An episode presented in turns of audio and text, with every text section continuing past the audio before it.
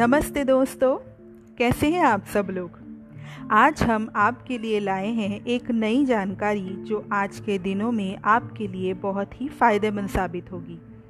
आज हम बात करेंगे ब्लैक फंगस के बारे में। आपके लिए ये एकदम नया विषय हो सकता है। इसीलिए इस कोरोना की महामारी में इस विषाणु और उससे होने वाली बीमारियों के बारे में जानना बहुत ही ज़रूरी है, क्योंकि यही ब्लैक फंगस बड़ी तेज़ी से हमारे देश में फैल रहा है। और सरकार ने भी इस मामले में लोगों को जानकारी देना शुरू कर दिया है। सबसे पहले जानेंगे कि ब्लैक फंगस आखिर है क्या। इसे अंग्रेज़ी में म्यूकर माइकोसिस कहते हैं। आम भाषा में इसे काला फंगस या काली बुरशी भी कह सकते हैं। दूसरी बात यह है कि इस फंगस का खतरा किन लोगों को है और भला क्यों?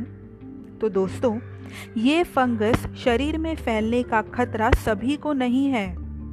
जो लोग डायबिटीज़ मतलब खून में शुगर की मात्रा ज़्यादा होने की बीमारी से त्रस्त हैं, उन्हें इस फंगस का खतरा हो सकता है या फिर कोविड से ठीक होते दौरान जिन लोगों को ऑक्सीजन देना पड़ा हो, या फिर जो लोग आईसीयू में रहे हों, उन लोगों को भी इस फंगस का खतरा है।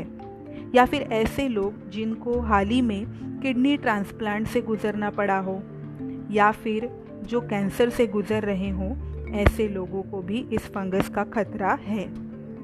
अब बात करते हैं कि ये फंगस अचानक कहाँ से आ गया?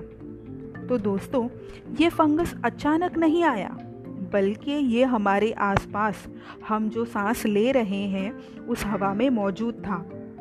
लेकिन जिनकी रोग प्रतिरोधक क्षमता अच्छी है, ऐसे लोगों का ये फंगस कुछ नहीं बिगाड़ सकता। अब आप कहेंगे कि पहले ये हवा में मौजूद था और जिन्हें डायबिटीज़ नहीं है तो उन्हें ये नहीं हो सकता तो इस फंगस के बारे में आप हमें क्यों बता रहे हैं? सही कहा ना मैंने?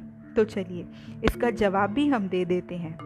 दोस्तों, कोविड की महामारी में हमारे देश के बहुत से लोगों को कोविड हो चुका है और कोविड को शरीर से निकालने के लिए मरीजों को बहुत सारी दवाइयाँ खानी पड़ी।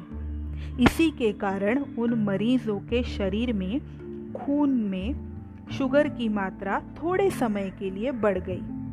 और उसी वजह से उन मरीजों के शरीर में घुसने का मौका इस ब्लैक फंगस को मिल गया। कोविड से ठीक होते होते मरीजों के शरीर में थोड़े से बदलाव आए हैं और इसी वजह से इस ब्लैक फंगस का खतरा कोविड से ठीक हुए लोगों में बढ़ गया है। अब जानेंगे इसके लक्षणों के बारे में। तो चेहरे में एक तरफ़ दर्द होना, सूजन होना या चेहरा सुन्न होना, दांत में अचानक दर्द होना या दांत हिलने लगना, उल्टी में या खांसने पर बलगम में खून का आना, ये सभी लक्षण दिखाई दिए तो जल्द ही आपको आँख, नाक और कान के डॉक्टरों को दिखाना पड़ेगा। सरकारी अस्पताल में जाकर भी आप जाँच करा सकते हैं। अब क्या नहीं करना है इसके बारे में बात करेंगे। तो दोस्तों किसी भी यूट्यूब वीडियो को देखकर या दोस्तों की सुनकर खुद का घर पे इलाज करने की कोशिश ना करें। कोई भी दवाई जब तक डॉक्टर लेने के लिए ना कहें, तब तक ना लें। ये ब्लैक फंगस हमारे नाक, आँख और कान पर असर डालता है, लेकिन इसका इलाज मुमकिन है और मरीज़ पूरी तरीके से ठीक भी हो सकता है।